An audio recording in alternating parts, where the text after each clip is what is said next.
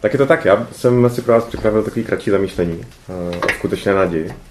Naději Vánoc, která přesahuje hranice těch několika dní, který máme, 24, 25, 26 prosinec. Že, že možná někdy přemýšlíme, že Vánoce to je ten čas, kdy si prostě aspoň chvíli můžu odpočinout, vydechnout. Nebo je tam i ta naděje, že se sejdeme všichni u toho jednoho rodinného stolu, bude nás tak víc. A možná zvlášť pro, pro mladší ročníky, aspoň co já si pamatuju, tak jako naděje, jedna z těch vánočních nadějí je, že dostanu třeba to, co jsem si přál. A, ale to jsou vždycky takový eh, jenom okamžiky, který, který moc dlouho nevydrží a, a potom vyprchají. Člověk musí zase zpátky do práce, dárek se třeba omrzí a, a rodina se rozejde od toho, od toho vánočního stolu. Ale právě věřím tomu, že ještě nějaká delší naděje. A to je ta skutečná, skutečná naděje Vánoc. Pro každého z nás. A že to je i ten nejlepší vánoční dárek, který si každý Vánoce můžeme připomínat. A je to uh, naděje, která je spojená uh, s boží láskou. A ono se to rýsovalo i, i v těch písních, který jsme, který jsme tady teďka zpívali. A uh, je spousta kolet, kde to tak zaznívá. A já když jsem si včera procházel, nebo předevčírem různý koledy a jejich texty, tak třeba jak je koleda Tichá noc, tak, tak tam se zpívá jen boží láska ta bdí, jen boží láska ta bdí. Že ta skutečná naděje je spojená právě s boží láskou. A ta boží láska se nějak projevila. A já věřím tomu, že se projevila narozením dítěte, které pojmenovali Ježíš. A na tohle dítě, na tohle možná jako miminko, když se narodilo, bych se rád tady v těch pár minutách zaměřil. A v takových třech bodech. Ten první, odkud přišlo, druhý bod je, proč přišlo a, a třetí bod, co to pro nás znamená dnes, nebo co to pro mě může znamenat dnes. A bylo super, že tady, tady v té části, kdy jsme se dívali na, nebo jsme zpívali ty písně a, a dívali jsme se i na biblickou pasáž Lukášova Evangelia, což je jedna ze dvou pasáží, která popisuje narození Ježíše, nebo jak se to událo, co tomu předcházelo. A druhá pasáž je Matouše Evangeliu. A tam já bych se teďka rád podíval do Matouše první kapitoly, verše 18 až 25. A tahle pasáž e, to možná, e, nebo aspoň částečně popisuje z perspektivy Josefa. Ta první z Lukáše byla, byla hodně o Marie, tady, tady se dozvídáme více Josefovi. A, takže Matouš, první kapitola, verše 18 až 25. Narození Ježíše Krista se událo takto. Jeho matka Maria byla zasnoubena Josefovi, ale dříve ne se sešli. A zadalo se, že počala z ducha svatého. Její muž Josef byl spravedlivý a nechtěl jí vystavit hanbě. Proto se rozhodl propustit ji potají.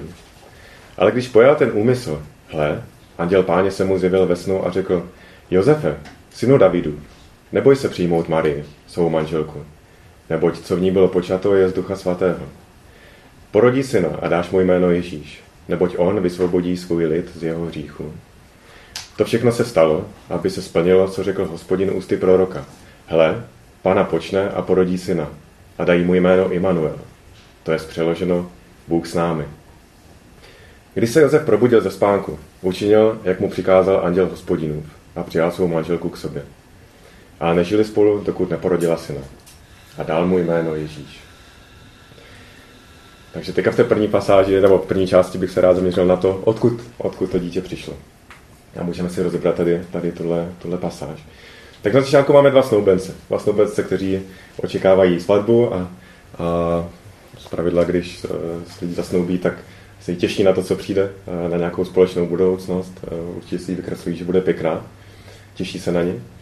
A zároveň pro Židy zasnoubení bylo ještě o něco závaznější, než, než možná jak dneska lidi vnímají zasnoubení, protože pro ně bylo stejně závazné jako manželství a že zasnoubení se už dalo zrušit jedině rozvodem. A, takže to je ten kontext, ve kterým, ve kterým se pohybujeme. Zasnoubenci e, představují si nějakou budoucnost. A najednou přijde zpráva. Zpráva o Marii, že je těhotná. A e, dokonce se jako dozvídáme, že počala z Ducha Svatého. T, e, během těch písní jsme četli tu pasáž Lukáša Evangelia, že se jí ukázal anděl a a najednou tady ta zpráva přichází k Josefovi, že jeho snoubenka eh, je těhotná a říká, že je těhotná z Ducha Svatého. A teď si možná někteří můžou říct, no tak uh, zní to zajímavě, ale na pohádky nevěřím. Kdo tomu dneska věří uh, na početí z Ducha Svatého? Teď přece víme, jak se rodí děti, potřeba muž, žena a, a, a zkrátka jako víme, víme. Ale chtěl bych říct, že na tomhle příběhu je, jsou ještě mnohem víc fascinující věci, než, než jenom to samotné početí Ducha Svatého. A, a zároveň pokud tak přemýšlíme, tak i podceňujeme Josefa, který, který ani tehdy v tom prvním století nebyl včerejší a který si prostě to, to odvodil. Pokud moje snoubenka, s kterou já nežiju, je těhotná, tak to znamená jenom jednu možnou věc. Že, že mi musela být nevěrná, že byla s někým jiným. A tak uh, musel prožívat uh, určitě nějakou takovou vnitřní bolest a, a zároveň jako vidíme na té pasáži, uh, že jí měl rád, že měl Marii rád a nechtěl ji veřejně zastudit, nechtěl ji vystavit hanbě. A jako by vnitřně prožíval, že, že být tu spolu sice nemůžeme, ale i když mě to bolí, tak tě nechci zastudit a chci tě prostě propustit potají. Ale i když jako Josef nebyl včerejší, tak nakonec změnil názor. A, a co, mu, co mu pomohlo ten názor změnit? To, že i jemu se ukázal anděl, který potvrdil slova Marie a který říkal, neboj se uh, přijmout Marie. Neboj se, ona není nemravná, ona, ona ti nebyla nevěrná. To dítě je opravdu z Ducha Svatého. A pak v těch verších 22 a 23 uh, čteme, to všechno se stalo, aby se splnilo, co řekl hospodin ústy proroka. Hle, pána počne a porodí syna a dají mu jméno Immanuel. To je přeloženo Bůh s námi. A uh, to byla taková ozvěna starého proroctví. Starého proroctví, uh, které můžeme najít v Izajášovi, v sedmé kapitole. A to bylo proroctví, které bylo vyčteno 700 let předtím, než se narodil Ježíš. A, a ta pasáž, ve které uh, se tady ten verš nachází, tak uh, se týká určitých znamení. A, a znamení ve smyslu, že se uděje něco naprosto výjimečného, vymykající se běžnému toku událostí, zkrátka opravdu nějaký zázrak. A mluví se tam, že skutečně jako nějaká neprodaná dívka, pána, porodí syna. A, takže že se skutečně stane něco jako výjimečného. To, co jde proti běžnému početí. A když bychom pokračovali ještě o dvě kapitoly dál v Izajášovi, tak tam jsou verše, které jsme i zpívali během, během těch písní, dneska na začátku. A v Izajáši 9. kapitole v prvním verši se píše Lid, který chodí v temnotě, uvidí veliké světlo. Na ty, kdo bydlí v zemi nejhlubší tmy, na ně září světlo. Lid, který chodí v temnotě, na lid, který uh, bydlí v zemi nejhlubší tmy, že to ukazuje na nějakou neutěšenou situaci, neutěšenou ztracenost tohoto lidu. Ale přichází tady světlo, které, které něco změní. A o tom čteme o pár veršů dál. Neboť chlapec se nám narodil, syn je nám dán, na jeho rameni spočinulo pánství. Dal mu jméno podivuhodný rádce, mocný Bůh, věčný otec, kníže pokoje. A o tomhle dítěti se dozvídáme, že, že bude vládnout, že na jeho rameni spočinulo pánství, že to bude dítě plné moudrosti, že to bude dítě, které je od věčnosti, bude to dítě, které přináší pokoj a smíření a že to dítě bude mocným Bohem. A i v tom Matoušovi jsme četli, že mu bude dáno jméno Immanuel, to znamená Bůh s námi. A tak všechno to tady ukazuje na to, že, že nejenom, že fascinující věc možná je početí z Ducha Svatého, ale ještě víc fascinující je, kdo se to vlastně narodil. E, to, ještě víc fascinující je, že mocný Bůh, e, stvořitel tohohle světa, přichází do tohohle světa jako bezbrané miminko. To je, myslím, ještě víc šokující uh, záležitost. A první takový aspekt naděje tady v tomhle vánočním zamýšlení, nebo když si člověk připomíná skutečnou naději Vánoce, je to, že Vánoce ukazují, že Boha tenhle svět zajímá. I život každého člověka. A to dokonce tak, že, že opouští nebe a přichází do tohohle světa, do chaosu tohohle světa a rodí se jako miminko, protože chce být blízko člověku. A protože chce, aby jsme věděli, že je Bůh s námi. To je to slovo Immanuel. Bůh s námi.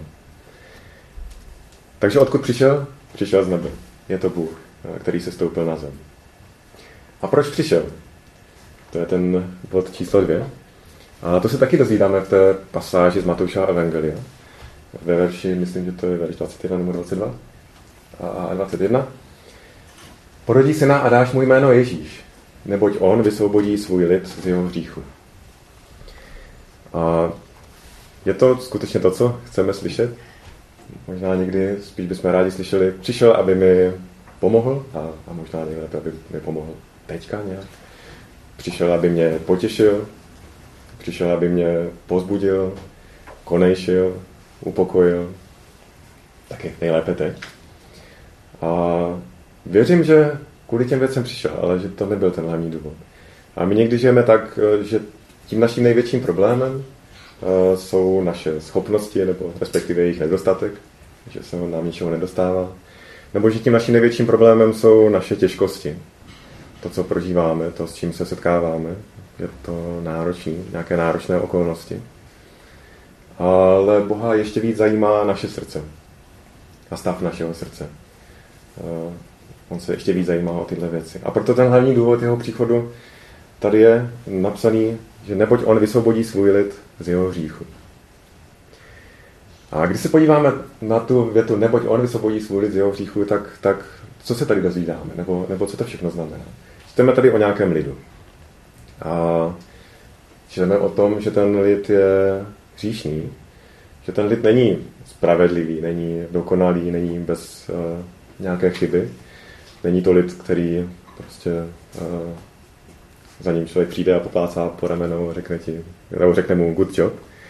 Je to, je to nějaký, nějaký hříšný lid.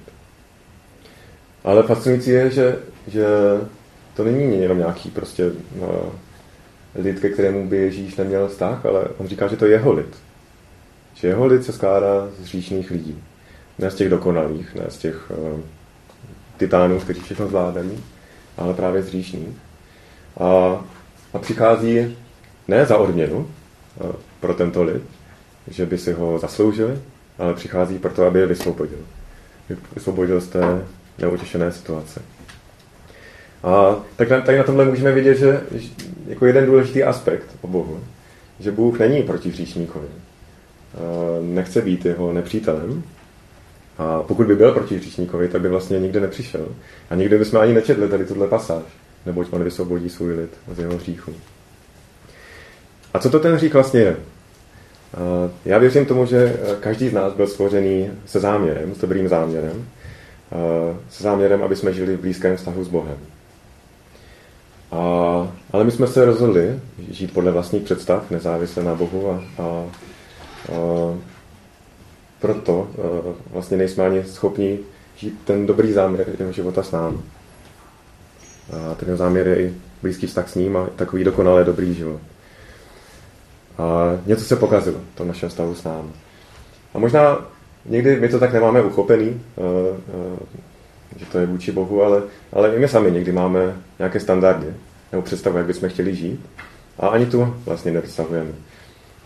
Protože zatím ještě se mi nikdy nestalo, eh, že bych mluvil s někým o tom, že... Nebo tak, ještě jinak. Já určitě ve svém životě jsem měl situace, o kterých jsem si řekl, to je hrozný to se nikdo nesmí dozvědět. Protože kdyby se jako to dozvěděl, jak jsem třeba přemýšlel nebo co jsem udělal, tak uh, to by bylo hrozný. Prostě jako by zjistil, zjistil jako něco špatného u mě. Že jsem, že jsem vnímal, že, že něco, se, něco nefunguje u mě. A když jsem tady o tom nemluvil s více lidma, tak se mi ještě nestalo, že by, že by někdo vlastně neměl něco podobného. Že by v svém životě nevěděl o situaci, uh, o které si řekl, ne, to nechce, aby se někdo dozvěděl, nebo doufám, že prostě to nevíde, nevíde na světlo. A už to ukazuje, že, že něco s náma není v pořádku. A, takže to můžeme nazvat hříchem. A, a proč je hřích problém? A, protože, jak jsem řekl, každý z nás byl stvořený pro blízký vztah s Bohem, ale, ale tím, eh, že čas od času řešíme, tak eh, ten náš vztah s Bohem je narušený. A hřích nás od něj odděluje.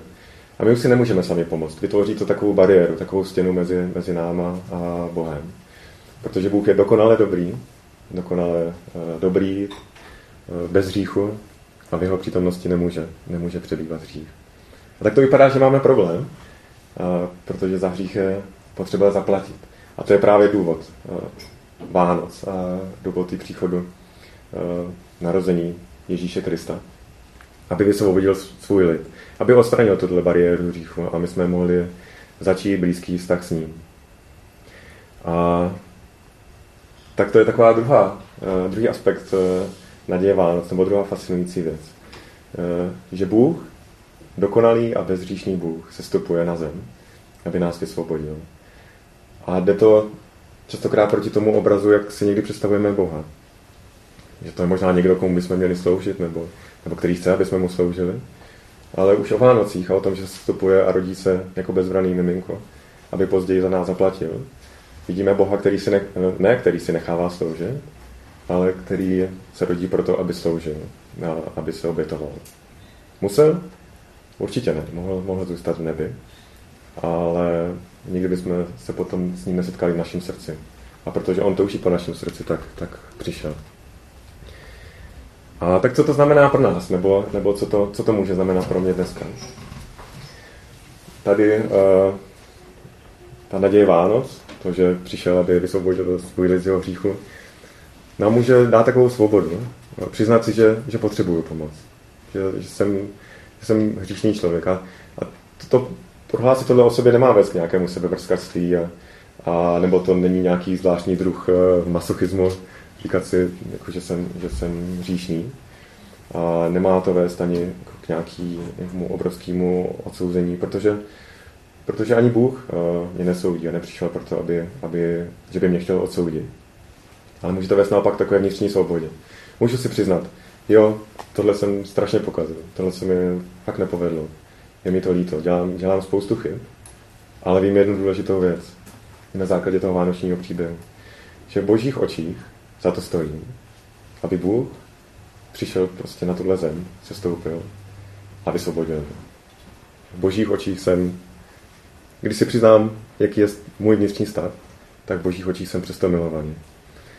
A zase to je, to je jiný obraz, než jako spousta lidí e, zná. Že, že to fakt není Bůh, který, který by říkal slušný, snaž se. A snad to bude stačit, abych e, tě někdy později přijal. Nedívá se se založenýma rukama, jak se člověk nějakým způsobem snaží přiblížit k němu. Ale, ale je to právě Bůh sám, kdo se snaží přiblížit člověku. A tak křesťanství není nějaké otroctví, že musí se snažit. Konej, konej. Nebo nějaká nesvoboda. Ale křesťanství je především blízký vztah. Vztah s Bohem. Který prostě chce, aby jsme my vnímali, že Bůh je s námi. To slovo Immanuel, Bůh s námi. A já mám bývalou, kam, bývalou spolužačku z Gimplu. Já jsem studoval v Brně gymnázium a, a my jsme měli spolu spoustu diskuzí ohledně Boha, i ohledně Ježíše a, a nějakým způsobem pořád, nebo nějakou chvíli nešlo, nešlo uvěřit. A pak si pamatuju, jak mě jednou přišla sms že uvěřila. A, a to, to byla taková radostná událost a já, já jsem se jí potom ptal, jak se to stalo, nebo, nebo co se změnilo.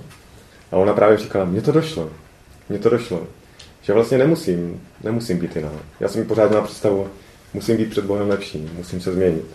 Ale mně došlo, že vlastně, že nemusím, že tak, jak jsem, můžu přijít k němu. A já věřím, že, že to pravý poselství Vánoc je, jako by Bůh říkal, přišel jsem ti pomoct, potěšit, pozbudit, podpírat, což byly ty věci, které jsme říkali před chvílí. Ale především se přišel odstranit to, co tě odděluje ode mě. A pokud tomu uvěříš, tak naděje Vánoc bude tvou celoživotní nadějí. Přišel jsem, abych mohl být s tebou. Každý čas. Chci ti být blízko. To je to jméno Immanuel. Bůh s námi. A tak bych chtěl na závěr dát takový, uh, takovou výzvu nebo takový výkop. Co kdyby tyhle Vánoce byly ještě něčím víc než jenom rodinou pohodou, než jenom odpočinkem na pár dní, uh, rozdáváním dárků co kdyby byly setkání, setkáním s Bohem, který chce být blízko. Protože on nás zve, on říká, pojďte ke mně. A zve nás zadarmo. A taky zaslibuje, že když my k němu vykročíme, tak eh, něco se s náma stane. stane. Něco se stane s naším srdcem. A pojďme se podívat ještě na poslední tři verše. Z Izajáše 55. kapitoly, verše 1 až 3, kde se píše, tak to přečtu. A i všichni žízniví, pojďte k vodám. I ten, kdo nemá peníze. Pojďte, kupujte a jeste. Pojďte, kupujte bez peněz a bez úhrady víno a mléko. Proč vydáváte peníze za to, co není chléb? A svůj výdělek za to, co není k nasycení? Bedlivě mě poslouchejte a budete jíst dobré věci. Vaše duše si bude libovat v tuku. Nakloňte ucho a pojďte ke mně. Poslouchejte a vaše duše ožije. Čteme tady o vínu, o mléku, o tuku, co jsou symboly hojnosti. A Bůh nás ve. Nakloňte ucho. Pojďte ke mně. Přijměte odpuštění, které jsem vám vydobil a, a zakusíte něco nového. Vaše duše ožije. Zakusíte blízký vztah se mnou a budete moct říct, Bůh se mnou, Immanuel. Takže Bůh s námi.